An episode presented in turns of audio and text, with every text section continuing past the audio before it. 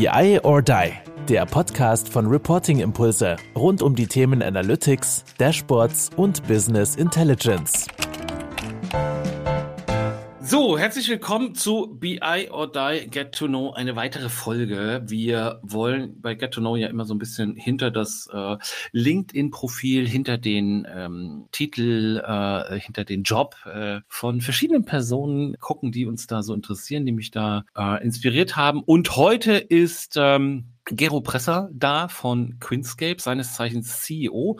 Und er sagt, niemand muss jemals wieder schlechte Entscheidungen treffen. Mal gucken, wie wir das ähm, auch so in den, in den äh, persönlichen und privaten Bereich ziehen. Aber lieber Gero, gerne auch nochmal von dir ein, zwei Sätze zu dir, zu Quinscape. Du darfst gerne noch mal ganz kurz Werbung machen und danach geht es dann aber nicht mehr ums Business, sondern da wollen wir ein bisschen was über dich erfahren. Alles klar. Danke dir. Ja, mein Name ist Gero Presser. Ähm, ich glaube, über privates Hintergrund sprechen wir ja später noch ein bisschen. Du hast mir jetzt die Steilvorlage gegeben, auch variabliche Worte zu verlieren. Wir Quinscape sind jetzt, ich glaube, 23, tatsächlich 23 Jahre alt, als IT-Dienstleistungsunternehmen gestartet, immer mehr den Fokus auf Data und Analytics gelegt. In der GmbH haben wir knapp 200 Mitarbeiter und sind seit ein paar Jahren dabei, eine Gruppe um die Quinscape herum aufzubauen wo wir mittlerweile fünf Firmen akquirieren konnten und insgesamt in der Gruppe jetzt über 500 Mitarbeiter sind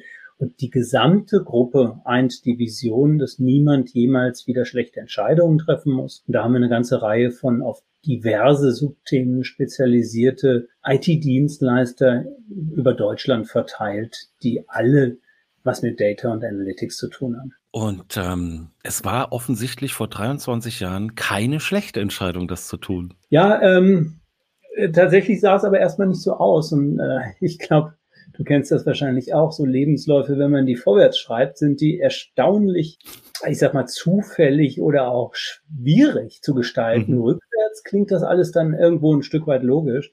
Also wir sind ähm, 2001 gestartet, 2000, im Jahr 2000 schon die Vorbereitung, dadurch mhm. die ähm, 23 Jahre. Und das war echt eine schwierige Zeit. Ich kann mich noch gut erinnern.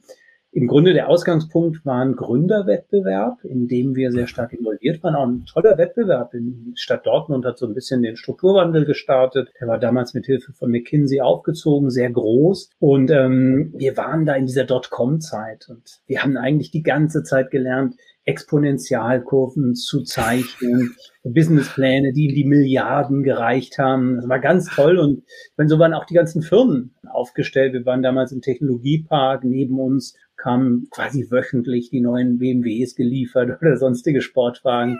Eine Firma hat gerade eine Squashhalle gebaut und es war einfach eine in dem Sinne abstruse Welt, die eigentlich ziemlich zeitgleich mit unserer Gründung ähm, kollabiert ist. Mhm. Und das war äh, muss man jetzt rückblicken sagen, vielleicht gar nicht der schlechteste Moment, weil wir haben gar nicht die Chance gehabt, diesen Speck aufzubauen, den viele dort hatten. Die mussten ja äh, streckenweise nur eine tolle Vision für in zehn Jahren haben und nicht unmittelbar rentabel sein Geld verdienen. Und das war für mhm. uns schlagartig anders. Denn kannst dir vorstellen, da war natürlich dann niemand mehr so begeistert, irgendwelche Exponentialkurven mit Milliardenmärkten in zehn Jahren zu mhm. sehen und zu finanzieren, sondern wir standen eigentlich dann vor der, vor der Herausforderung, sofort das Geld auch zu verdienen, was wir mhm. letzten Endes irgendwo ausgeben müssen. Und das ist, glaube ich, auch der entscheidende Grund, warum wir Dienstleister geworden sind.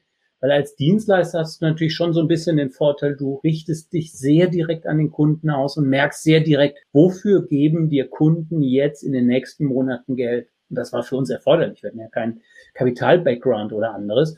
Und da wir alle aus der IT kamen und ich glaube auch echt gute ITler um uns hatten, sind wir dann relativ schnell zunächst in die Individualentwicklung gegangen und haben uns dann so im Laufe der Zeit stetig vorgearbeitet. Gute, gute Entscheidung, das zu machen, aber ja. es ist dann irgendwie ganz anders gekommen, als ich nicht mal bei Gelegenheit diesen Businessplan rauskram.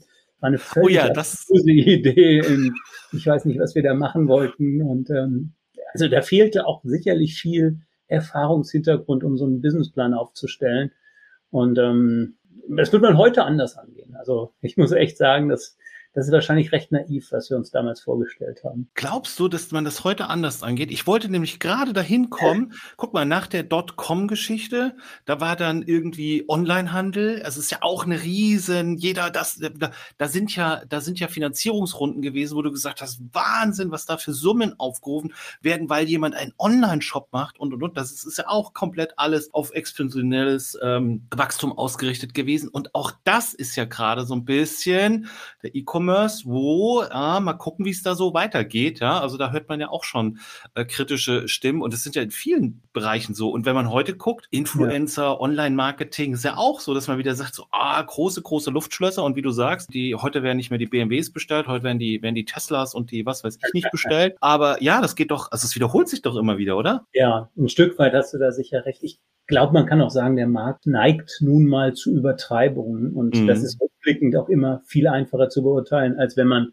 davor steht. Man möchte ja auch keine Chance ähm, äh, missen als, als Investor. Ja. Da würde ich dir natürlich recht geben. Es gibt sicher auch heute Übertreibungen, es gibt sicher auch heute Geschäftsmodelle, die zu stark aufgepumpt waren mit Geld. Aber immerhin haben diese Modelle meistens einen, einen gewissen Praxistest, dass sie zumindest Kunden finden, dass sie, also man kommt dann in die Skalierungsphase und irgendwann muss hm. man natürlich auch profitabel sein und Geld verdienen.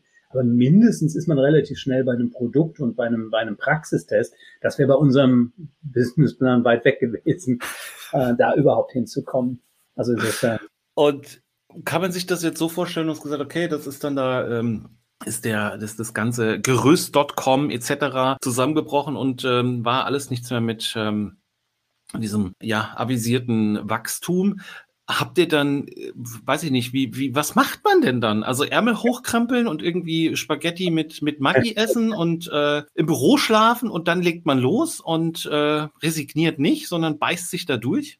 Habt ihr ja offensichtlich also, gemacht, aber. Ja, äh, gut formulierte Frage. Es ist, äh, ich finde es ganz interessant, dass wir so rückblickend zwei Sachen gemacht haben, von denen eine nicht funktioniert hat, die aber jetzt im heutigen Kontext spannend klingt. Also muss ich kurz ein bisschen ausholen. Wir mhm. haben uns ja an der ähm, Lehrstuhl von der Universität kennengelernt und wir haben uns dort mit verschiedenen Dingen, ähm, evolutionären Algorithmen, genetischer Programmierung und vor allem auch neuronalen Netzen auseinandergesetzt. Mhm. Das waren so Themen, wo wir dachten, das wird wirklich spannend. Wir haben da Praxisprojekte aus der Industrie gesehen, haben da Einsatzmöglichkeiten, Potenziale gesehen. Und unsere erste Website, die hat genau solche Sachen beschrieben. Da waren auch noch Fuzzy-Logik und so Sachen dabei, das sind Systeme, die man damals gerne zusammen behandelt hat. Aber eben auch wirklich relativ viel zu künstlichen neuronalen Netzen. Wird man ja heute sagen, wow, was für ein Hype-Thema. Ja. Aber die Zeit war damals absolut nicht reif. Das waren Forschungsthemen. Weder hatte man die Daten, noch war die Rechenkapazität da. Mhm. Und das ist es eigentlich. Die Algorithmen waren schon gut im Prinzip. Also man hätte Klar, die haben sich verbessert, keine Frage, aber damals auch schon eine Menge machen können. Mhm. Aber mit so einem Thema als Missionar aufzutreten und dem Markt erklären zu wollen, warum das toll ist und man das machen möchte, ja. das ist was, was wir auch rückblickend gelernt haben. Missionieren ist verdammt teuer. Ja. Ist eigentlich einfacher, wenn man immer ungefähr das verkauft, was der Markt jetzt will. Mhm. Möglicherweise investiert man auch in die Zukunft, um die dann gefragten Themen anbieten zu können. Aber das Missionieren ist teuer und äh, muss man sich sehr gut überlegen, ob man, vielleicht möchte man es aus ideologischen Gründen machen. Das mag sein, aber wir sind natürlich letzten Endes auch kommerzielle Unternehmen, müssen unser Geld verdienen. Und wie du richtig sagtest, wir haben natürlich tatsächlich die Kostenstruktur dann so gering wie möglich gehalten und versucht, vor allem erstmal über so den erweiterten bekannten Freundeskreis in Projekte reinzukommen. Und das hat eigentlich auch ganz gut geklappt. Und ähm, naja, das eine erweist sich dann mal als Irrweg, das andere läuft gut, läuft mhm. länger, wird größer, ist ein eigener Kunde. Und so hat sich dann über die Jahre das Ganze doch ziemlich gut entwickelt. Und ähm, wie findet man seine Rolle und seinen Platz bei drei? Ihr wart drei, ne? Oder ihr seid mhm. zu dritt. Genau, ja. wie, wie hält denn so eine Beziehung über 23 Jahre? Wenn ihr jeden Tag zusammen, arbeitet ihr jeden Tag zusammen? Wie ja, kriegt man das hin? Wir haben tatsächlich ein tägliches Geschäftsführer-Meeting ja. Und das fällt auch mal aus, klar, aber wir setzen uns jeden Tag zusammen. Und das ist auch wirklich eine, eine Sache, die, also ich persönlich, ich glaube, da kann ich auch für die Kollegen äh, sprechen, mhm. als sehr, sehr, sehr hilfreich über die Jahre empfunden habe. Das muss man sagen. Einer im Bund ist der Norbert, der ist ein bisschen andere Rolle. Der ist ähm, eher in der kaufmännisch-juristischen Richtung mhm. unterwegs und hat auch dort eigentlich primär seine Rolle dann in der Firma wahrgenommen. Das kann man also so ganz gut von den restlichen Tätigkeiten abgrenzen. Und Thomas und ich haben zwar ähnlichen Werdegang, aber ich würde sagen, Thomas ist mehr der wirklich Hardcore-Informatiker, so beschreibt er sich auch. Also der auch sehr gerne selbst noch mal codet, große Systeme sich anschaut und wirklich ganz nah an der Technik ist. Mhm. Ich habe so ein bisschen immer meine Leidenschaft eigentlich in diesem, diesem ganzen Datenraum gefunden.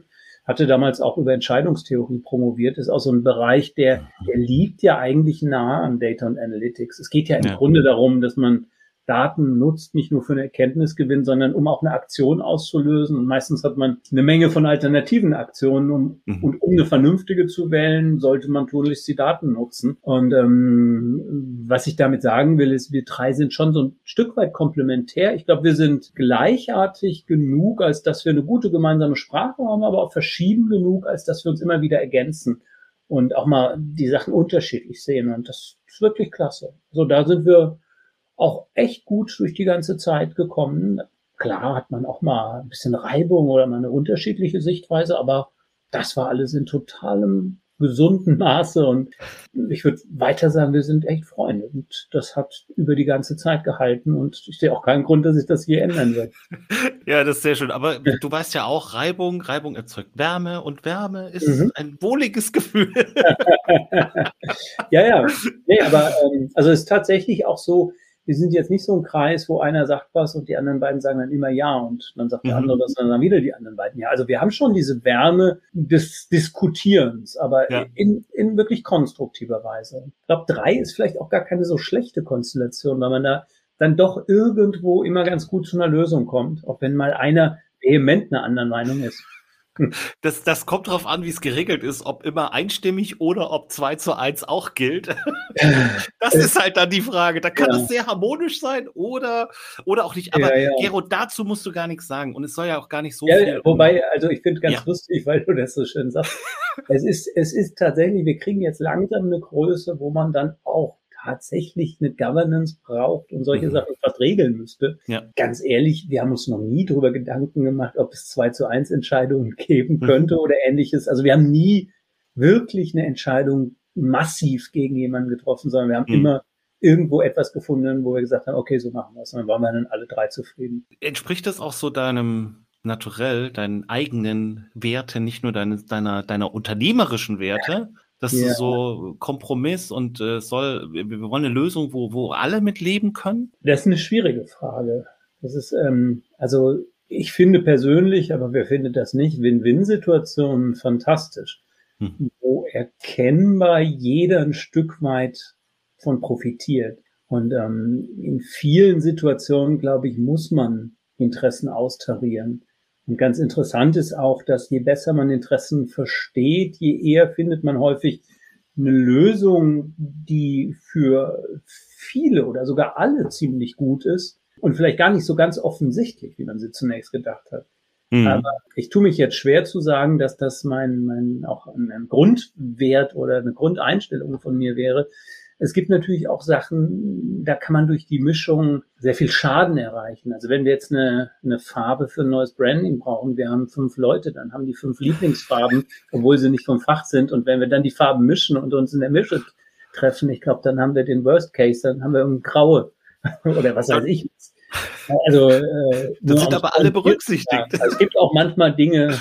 Also man muss, glaube ich, ein, einen Kompromiss zwischen den richtigen, validen Sichtweisen finden, mhm. aber nicht unbedingt jeder muss zu jedem Thema jede Sichtweise einbringen. Das, äh, das ist, oh, das ist sehr gut. Das muss ich, das muss ich auf alle Fälle nochmal nachhören, den Satz, weil der, äh, der ist, der ist gut, der ist sehr gut. Den muss ich mir, den muss ich mir nachhören und rausnehmen auf alle Fälle. Aber kommen wir mal ganz kurz so ein bisschen, ähm, wir haben eben von Reibung und Wärme gesprochen und jetzt habe ich aber gelesen, ähm, dass du, dass du ein eher äh, kühles Hobby hast. Du, du fährst Ski. Jetzt frage ich mich, okay, okay, Dortmund, habt ihr eine Skihalle oder äh, wie lernt man denn in Dortmund Skifahren? Ja, äh, also ich, ich, glaube, der, der, der tatsächlich der Hintergrund ist, ähm, dass meine Eltern zwei Jahre in Genf gelebt haben und dort Skifahren gelernt haben. Und als sie dann hier hingekommen sind und ich ein kleiner Junge war, hatten sie irgendwie so den Spaß dran gefunden und dadurch hatte ich Skifahren bei meinen Eltern schon gelernt. Und ähm, ich, damals war das gar nicht so ausgeprägt, aber eigentlich dann später im, im ich glaube, das muss ungefähr zu Zeitpunkt des Studiums waren, habe ich irgendwie für mich plötzlich festgestellt, wie sehr ich Skifahren liebe. Und ähm, das war auch wirklich lustig. Ich habe dann auch also viele Skiurlaube gemacht. Da gibt's ja dann auch immer mal so Skischulen, wo man es lernen kann. Ich habe auch für mich gelernt, ich sollte tunlichst nicht daran arbeiten, das zu perfektionieren, irgendwelche Rennen zu machen etc. Es gibt ja manchmal, wenn man etwas professionell macht, dann geht man manchmal auch ein bisschen mit einem anderen Anspruch ran, als wenn man einfach sagt, das macht einfach unglaublich viel Spaß. Mhm. Und ich würde für mich sagen, ich bin nicht der beste Skifahrer, aber ich habe wahnsinnig Spaß dran. Und ähm, ich, ich habe irgendwann für mich diese Gruppenreisen entdeckt. Ich weiß nicht, ob du das kennst. Mhm. Da gibt es ganz viele Veranstalter, da fährst du meistens mit 50 Leuten irgendwo in ein Haus, hast das Haus mit dieser Gruppe zusammen, lebst eine Woche mit der Gruppe zusammen, isst zusammen, sortierst dich in Gruppen, fährst ein bisschen Ski. Und ja. da bin ich von, von alleine bis mit 15, 20 Leuten, alles Mögliche, mhm. habe ich das bereist. Und das ist eigentlich so dieses ganze Drumherum. Ich finde es immer super, mal eine Woche Menschen kennenzulernen, in, in komische andere Leben Einblicke zu haben, sich auszutauschen so eine Verbindung im Skifahren, Spaß zu haben. Ja, also ich würde es echt als Leidenschaft bezeichnen und ich freue mich, dass ich euch in, in, übernächster Woche auch endlich wieder Skifahren kann. Aber das, das ist ja auch so ein bisschen, man hat das gemeinsame Hobby, gemeinsame Schicksal Skifahren und äh, du triffst auf fremde Menschen und musst dann ja da auch wieder, da sind wir wieder bei diesen ja, Kompromissen, Win-Win etc., müssen wir ja. auch sehr viel wirklich, also wir sind, wir reisen da jetzt heute an mit dem Bus und wir müssen uns jetzt da irgendwie zurechtfinden und jeder muss da so seinen, seinen Platz finden und jeder soll sich irgendwie ähm, wohlfühlen und das ist auf der Piste vielleicht ganz einfach, aber in so einem Haus das zu organisieren mit Essen und etc., ja. also also das machen die schon drumherum. Ja. Und, äh, früher mussten wir auch selbst kochen, war, also mit Küchendienst und Spülen. Das habe ja. ich jetzt mit der Studentenzeit dann tatsächlich abgelegt. Also wir werden da auch super bekocht. Das ist alles gut. Aber es ist halt, es hat nicht so diesen Hotelcharakter. Mit, mit der Familie fahre ich dann tatsächlich auch ganz gern sogar auch so in, in so, so ein Kinderhotel oder so. Ist mhm. auch toll. Aber ähm, ich fahre dann doch noch meistens auch einmal im Jahr alleine mit Freunden und da ist das, finde ich, immer fantastisch. Diese Vielfalt auch an Menschen, da ist dann vom Schornsteinfeger äh, bis zum, ich habe mal irgendwann äh, Venture Capital ist dabei, auch ganz, mhm. ganz, ganz unüblich eigentlich in so einer äh, Reiserunde. Aber es ist sehr, sehr, sehr vielseitig. Und das mhm. finde ich immer gut. Es reicht dann manchmal auch eine Woche. Aber man hat so eine schöne Mischung mit anderen Menschen und guckt mal einfach wie so ein Schaufenster in die Welt. Klar, muss man jetzt fairerweise sagen, beim Skifahren triffst du auch jetzt nicht jeden. Gibt schon, ja, äh, also es ist relativ teuer, also es ist, es ist ja. eine gewisse Auswahl, aber nichtsdestotrotz bleibt noch ziemlich viel Vielfalt. Also ich habe es ich hab's, äh, probiert mit Skifahren der Skiurlaub hat mich, hat mich tatsächlich nicht gekriegt. Es ist, das ist, das ist ähm, ja. auf der ähm, quasi oben auf der Station sitzen, ja, ja. und ähm, ein Aperol Spritz trinken oder so oder ein schönes, ja. kühles Weizen. Sehr nett, ja, in die Berge schauen, die Sonne genießen, ja. wunderbar. Aber diese engen und ähm, unbequemen Stiefel, die Kälte, das Nasse und, und, und. Also ich bin nicht äh, prädestiniert dafür, Werbung für Skiurlaub zu machen, aber ich bin total begeistert. Aber du hast gesagt, du bist, musst ein bisschen aufpassen, dass du es nicht zu professionell machst. Bist du dann ein bisschen, ähm, kaufst du dir dann, würdest du dir dann die besten Ski kaufen und dann an so äh, Hobby-Skirennen teilnehmen oder und das sehr verbissen machen? Nee, gar nicht. Also nee. ich habe immer Leihski, da kann man natürlich mal, aber ganz ehrlich, ich glaube, das, das merke ich nicht den Unterschied, ob das die besten oder äh, oder gute sind. Also dann merkt man schon irgendwo Abstände. Aber ähm, ich meine jetzt mehr so, dass das, äh, das ist eine andere Sichtweise, glaube ich, wenn du das zu einer Art Optimierungsproblem machst. Also mhm. wenn du zum Beispiel Rennen fährst und dann dann hast du ja schnell dieses, ah, was kann ich noch machen, um das zu erreichen, was kann ich noch das zu. Und Aber ich sehe es wirklich als einfach Erholung, Urlaub und nicht als ein etwas, wo ich mich mit anderen messen will oder irgendwie mit mir selbst vielleicht, dass ich was, ja. was an meiner Technik verbessere, das gerne, aber auch im Rahmen. Also auch einfach mal ein paar Tage nur Spaß haben, so wie du sagst, mal auch vielleicht mal einfach irgendwo hinsetzen, die Sonne genießen, ja. so. Das macht es einfach entspannt. Aber gibt es andere Bereiche, wo du das so als Datenmensch vielleicht machst? Also hast du so eine so, so einen Fitness-Tracker, wo du sagst, so, ah, ich muss jetzt ein bisschen ja. mich, mich da kann ich ein bisschen optimieren, kann eine halbe Stunde länger, besser, tiefer schlafen, muss mal ein bisschen mehr laufen, muss ein bisschen. Ja, also ähm, ja und nein. Ich habe das, ich, ich finde das, ich habe das ganz also, oft, weißt du? Ja, ja, das, ich verstehe, was du meinst. Das, also das ist bei vielen Datenmenschen ein Thema, dass die ja. sich tatsächlich mit so einer mit so einer Tracking-Uhr oder Apple Watch oder was auch immer da so im Kleinen dann anfangen und ja. sagen so, es, irgendwie komme ich nicht raus, weil ich mich eh den ganzen Tag mit Daten beschäftige und jetzt muss ich auch noch mich optimieren. So. Nee, nee also äh, ich, ich muss ein bisschen weiter anfangen. Ich habe mal mir, mir überlegt, was mir wichtig ist und mich dazu ein bisschen informiert. Mhm. Bin dann irgendwann bei Glück gelandet, habe viel über mhm. Glücksforschung gelesen, weil wer will nicht glücklich sein? Und ja. wie viele Leute haben sich da wirklich mal sinnvoll mit auseinandergesetzt, wie das geht? Also wir sind über Glück allgemein, aber auch darüber, was es wohl wichtig ist, dran zu arbeiten. Und ich glaube, jeder landet relativ schnell dabei. Man sollte sich so ein bisschen bewegen, den, den Körper im, intakt halten. Man sollte ein bisschen den Geist intakt halten. Und ähm, ja, die Ernährung ist durchaus nicht ganz irrelevant für den Körper, letzten Endes auch Wohlbefinden und, und Lebenserwartung. ich habe dann in allen drei Bereichen mir überlegt, was ich grob tue. Und mhm. dafür ist natürlich schon so ein Fitness-Tracker, der gibt einem so ein gewisses Feedback, ob man ungefähr dabei bleibt. Das nutze ich schon, aber nicht, nicht jetzt in, in irgendeiner Extremform, dass ich mir also den Schlaf vermessen lasse oder eine Aktivität und jetzt beim Laufen, beim Joggen zum Beispiel dann irgendwie. Also mir geht es eigentlich nur darum, dass ich auf genug Bewegungszeit und Energie pro Woche komme oder auch von mir aus am Tag.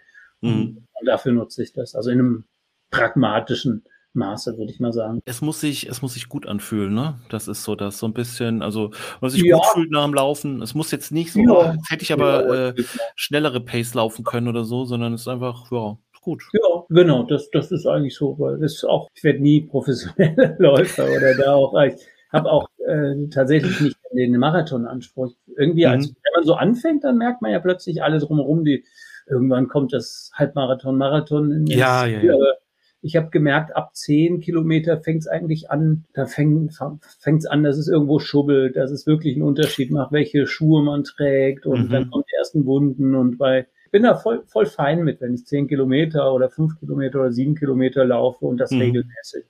Es geht mir eher um die Kontinuität, das ja. immer zu machen, immer mal wieder, nicht einmal auf irgendein Riesenziel hin. Aber das ist äh, natürlich individuell verschieden. Also nicht, dass ich das in irgendeiner Form verurteilen würde. Ich höchsten Respekt, wenn jemand einen Marathon läuft. Ja, das, das, äh, das ist ja auch, hat man ja in den letzten Jahren auch sehr, sehr viel gesehen. Aber du hast gesagt, dieses, ähm, dieser Dreiklang so aus äh, gesunde Ernährung, Bewegung, glücklich sein, das was Gutes für den Körper tun, ein bisschen auf den Körper achten. Wusstest du, es gibt doch die Marke Essex, ne? Ja. Die Schuhmarke. Weißt du, was das heißt?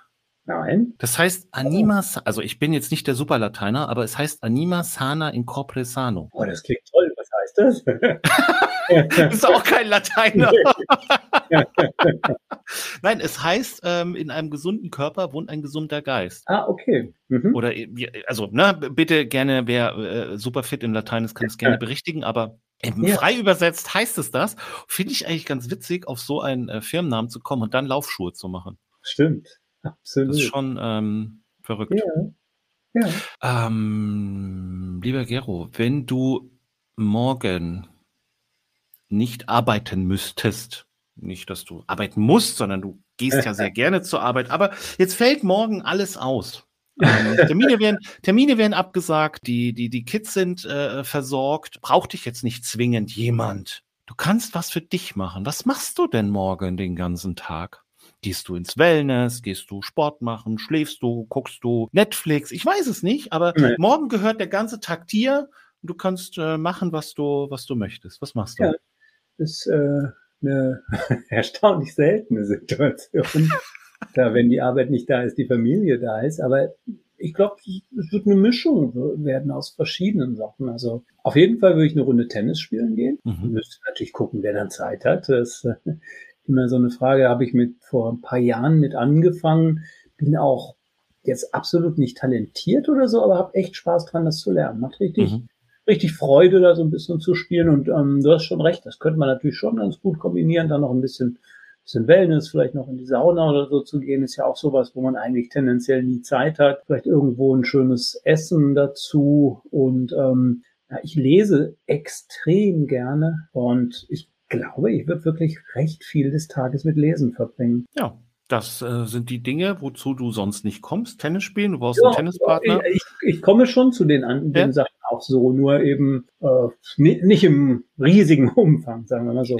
Morgen, morgen genau. hättest du diesen, diesen ganzen Tag und da wäre dann ja. Lesen, Tennis und vielleicht ein bisschen Erholung in der Sauna. Jetzt hattest du vorhin gesagt, Genf, ähm, du bist aber nicht mehr, du bist direkt dann schon in Dortmund groß geworden.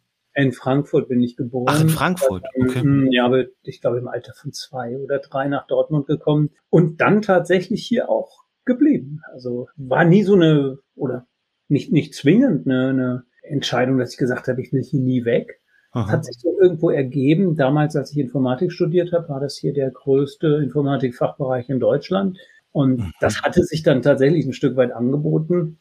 Und dann ging das relativ nahtlos über ins Promovieren. Ähm, und dann haben wir da uns kennengelernt und die Firma gegründet. Ja. Dann für die Firma ist das eigentlich auch keine so schlechte äh, Standort gewesen, haben wir häufig festgestellt. Also es gibt relativ viele Hochschulen hier in der mhm. Region. Es gibt relativ, ich würde sagen, die Menschen sind so, haben so eine gewisse Loyalität, Ehrlichkeit, Offenheit. Die bleiben auch relativ lange bei Firmen, wo sie sind, wenn sie glücklich mhm. sind. Ist auch nicht schlecht. Es gibt ja andere Jobmärkte, auch jetzt für Firmen, wie wir kennengelernt haben. Und es gibt auch genug Kunden in der Region, beziehungsweise wenn man so, so ein bisschen breiter fasst. Also hat sich insofern nie ergeben und ich bin eigentlich auch ganz glücklich hier, würde ich sagen. Ja, das ist durchaus ein, äh, kann ich nur jeden anregen, mal nach Dortmund zu kommen.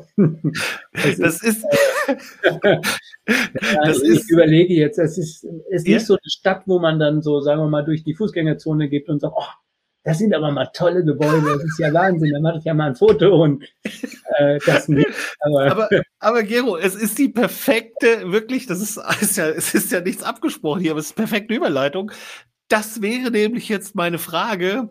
Ich komme nach Dortmund. Welche drei Dinge zeigst du mir in Dortmund oder um Dortmund herum, die ich unbedingt äh, gesehen haben muss und wo du sagst, also das ist mal eine andere Seite von Dortmund?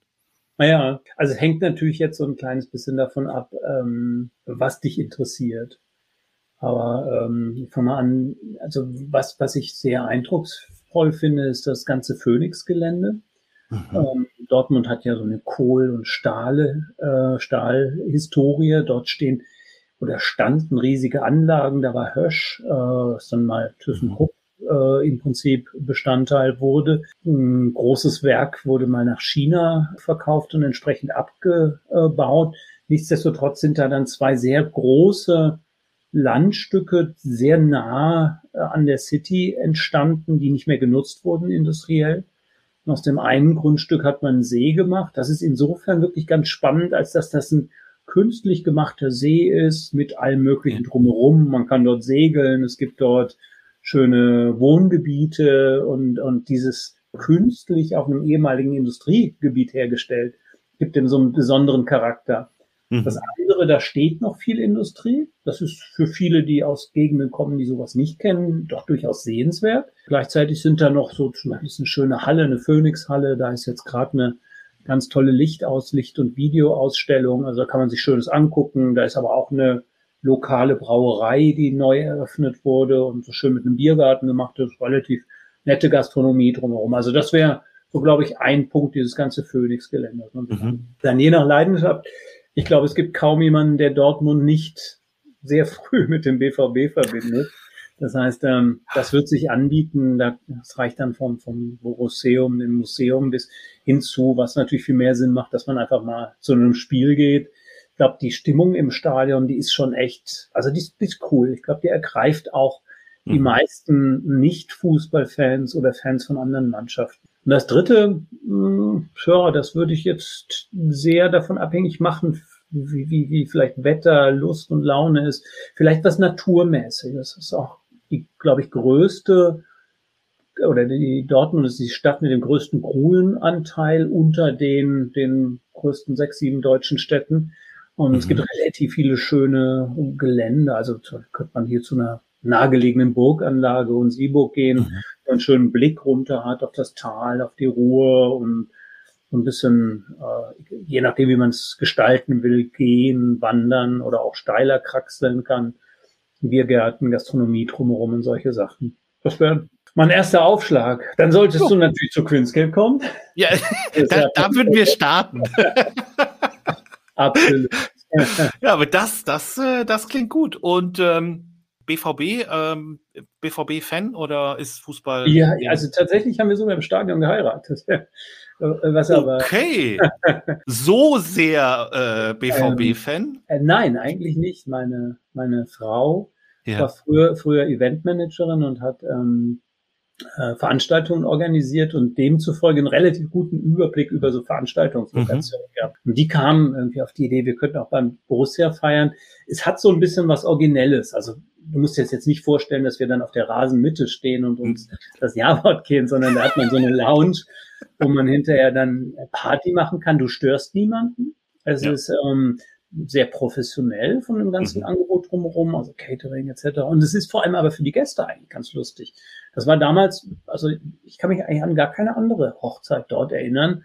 Wir haben dann noch so schön das kombiniert mit Stadionführung mhm. und ähm, die war auch echt klasse. Ich weiß gar nicht mehr, wer das war. Das war auch noch so eine Urgestein des BVBs. Der hat dann hinterher auch noch mitgefeiert. Das war auch irgendwie so ganz, ganz nett. Dann konnte man hinterher noch mal, ich glaube zwischendrin mal so eine Stadion-Currywurst auf der Tribüne einnehmen. Also ich fand es einfach ein ganz gutes Ambiente. Das ist was anderes. Aber auch zu Dortmund passend. Ja, auf alle Und wir Fälle. haben dann auch dem, der dann seitdem eine Dauerkarte. Ich muss allerdings jetzt echt gestehen, sind auch jetzt seit Jahren fast nicht mehr da. Also wir haben die dann mit, mit Freunden geteilt und mhm. die haben die dann im Prinzip jetzt im Moment. Ähm, aber es ist ja sowas, was man eher vererbt. Sowas gibt's ja nie wieder ab, wenn du das hast. Und ähm, je nachdem, wie sich die Kinder entwickeln, wenn die dann mal irgendwann hingehen, Mal gucken. Ja, aber äh, super spannend. Ähm, Habe ich auch so noch nicht gehört. Aber du hast natürlich recht, klar. Also Location äh, sehr beeindruckend. Dann noch kombiniert mit dieser Stadionführung. Stadionführung ja. kann man eigentlich überall mal machen, wenn man mal irgendwo Absolut. die Gelegenheit hat, da mal so hinter die Kulissen zu gucken, ähm, die Umkleiden, wie sieht das dahinter aus, wie ist der Geräteraum und und und, ja. und was so eine Technik dahinter ist. Aber das, das Gefängnis zum Beispiel, ist, das, ich finde also gerade diese mehr so ein bisschen abstrusen Räume. Ja. Ganz interessant zu sehen. Das, das, das stimmt auf alle Fälle und ähm, ja, also äh, verrückte Geschichte. Also jetzt hier zum, zum, zum Schluss haust du noch mal sowas ja. raus. Gero, eine Frage also, habe ich noch. Wenn hm? du bei verrückten Geschichten bist, ich. Ja, hast du noch warum. eine? Ja, bin ich gespannt. Ja, ähm, äh, also das war jetzt gerade so, ist, ist einfach Assoziation, ähm, aber ja. es ist vielleicht auch noch was, was Abstruses. Ich finde es immer eins das Abstruseste wenn ich drüber, letztens bin ich nochmal drüber gestolpert. Also so ähm, allgemein sind wir, glaube ich, in einer Branche, wo sich viel entwickelt, wo sich die Welt schnell dreht und wo wir immer interessiert sind, was für neue Entwicklungen gibt. Und ähm, mhm. das geht mir auch so. Ich, ich probiere auch immer ganz gerne mal Sachen aus und guck mir einfach, ah, was ist das? Und abstruse Geschichte rankt sich um Alexa. Ich hoffe, jetzt geht nicht irgendwo was an. ich meine, das in einem Podcast sagen darf. Aber ähm, da war, also die Idee fand ich gut. Ich fand auch ähm, nachvollziehbar, wie das funktioniert, wie das, ähm, was es dort für Chancen gibt. Und ich habe relativ früh das mal genutzt als ähm, ja als als als Umgebung, um mal wieder was zu programmieren, eine Kleinigkeit. Es war, mhm. als es die ersten Skills gab und damit kann man in die ähm, AWS Cloud gehen und dort mal was deployen und das ist, das ist ein relativ komplexes Ökosystem und für jemanden, der jetzt eigentlich eher betriebswirtschaftlich mittlerweile arbeitet wie ich, mhm. war das echt eine Herausforderung. Zumindest habe ich dann ähm, ein Skill programmiert, schimpf mal, der den Nutzer beleidigt. Ich fand das einfach so abstrus, dass er auf, auf Zuruf dich beleidigt. Äh, relativ einfach programmiert. War okay. aber total erstaunt, dass der war lange Zeit immer in den Top Ten der beliebtesten Alexa-Skills. Ich habe jetzt mal drauf geguckt, der hat immer noch, ich glaube, 40.000 Bewertungen. Also sind jetzt nicht alle gut. Der ist auch einmal runtergecodet, nie wieder verändert. Eigentlich müsste der auch längst abgeschaltet sein, weil eigentlich muss man für so ein Amazon-Konto ja auch Geld ausgeben. Ich weiß gar nicht, wir haben das offenbar mal laufen gelassen. Aber weil du bei abstrusen Geschichten warst, guck dir mal den Schimpfmal-Skill an, wirst du auch sehen. Und ist wirklich ein naives Python-Programm oder was das damals mal war, um auszuprobieren, wie so eine Technologie funktioniert. Äh, Okay, tiefen, tiefenpsychologisch werden wir das jetzt nicht mehr analysieren, ja. wie es dazu gekommen ist und warum unbedingt beschimpfen. es hätte ja auch Lob sein können, Gero. Es ja. hätte auch sein können, Lob. Ja. Ich glaube, das kann Alexa. Also mir ist einfach aufgefallen, dass das war so eine das, typische das. Funktion, die sie nicht konnte und äh, wo eine Lücke war. wo eine Lücke war. Nichtsdestotrotz, eine Frage habe ich noch, und zwar, welches war denn die letzte App, die du dir runtergeladen hast? Ah, das ist aber eine schwierige Frage, ja. Also ich, tatsächlich ist das, hat sich das jetzt relativ konsolidiert, der Stand der, der Apps, die ich habe. Es könnte sein, dass man so noch ein Spiel Geometry Dash oder Geometrie äh, mhm. für, für unsere Kinder, weil gelegentlich dann doch mal so eine Situation entsteht, wo mhm. man dann, ach ja, komm, das eine Runde spielen. äh, das, das könnte gewesen sein. Ja, ich, ich hätte jetzt so Chat, Chat, Chat oder sowas, äh, damit sowas hatte ich jetzt eigentlich gerechnet tatsächlich. Okay. Ja, und ChatGPT ähm, habe ich eigentlich immer nur das Web benutzt. Und oh, okay. ähm, ne, also da ist in letzter Zeit eigentlich nichts gewesen, was ich an neuen Apps hätte.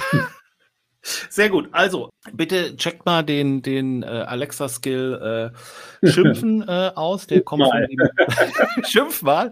Der kommt vom lieben Gero. Und ansonsten, wer es noch nicht tut, ähm, gerne Gero bei LinkedIn äh, connecten und ähm, der Screenscape folgen und und und und und und ähm, lieber Gero, ich sag auf alle Fälle lieben lieben Dank, dass du dass du da warst, dass du hier mitgemacht hast, dass du so viel erzählt hast und ähm, ja, sag danke und die letzten Worte gehören natürlich dem Gast, also dir. Du kannst jetzt noch mal gerne alles sagen, machen, tun, was du schon immer ja. mal in einem Podcast machen wolltest oder sagen wolltest. okay. Also ich kann dir eigentlich nur danken. Ich fand super das Gespräch und ich finde auch die Idee gut, die menschliche Seite äh, hinter diesen Business-Themen zu zeigen und ähm, das ist, glaube ich, wichtig. Mir ist das gestern nochmal aufgefallen. Habe ich tatsächlich auf LinkedIn gepostet und du hast es geliked. Viele haben es geliked. Mhm. Ich finde, dass also gerade Führungskräfte und Unternehmer ein erstaunlich schlechtes Image haben. Mich stört das, wenn ich das bei meinen Kindern sehe, dass die das nicht so sehen als etwas, ja, oh, das wäre doch super, hier eigene Firma, irgendwo was mal machen, sondern äh, die das merke ich ja auch, wenn man irgendwo einen Film sieht oder irgendwas, dann sind das immer die ganz großen, dicken, bösen Leute, die alle Menschen terrorisieren, Zigarre rauchen und so ein ganz fürchterliches Klischee eigentlich äh, mhm. abgeben. Ich, ich, natürlich gefällt nicht jeder Mensch jedem und, und die Geschmäcker sind verschieden. Ich finde es super, wenn du hier einfach oder ihr mal mit Menschen plauderst und feststellst, alles sind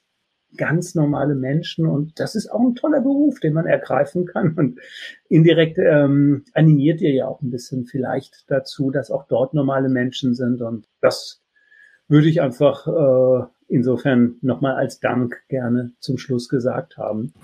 Eigentlich nichts hinzuzufügen, nur bleibt glücklich, gesund und habt Spaß. Ich meine, das scheint mir das Wichtigste.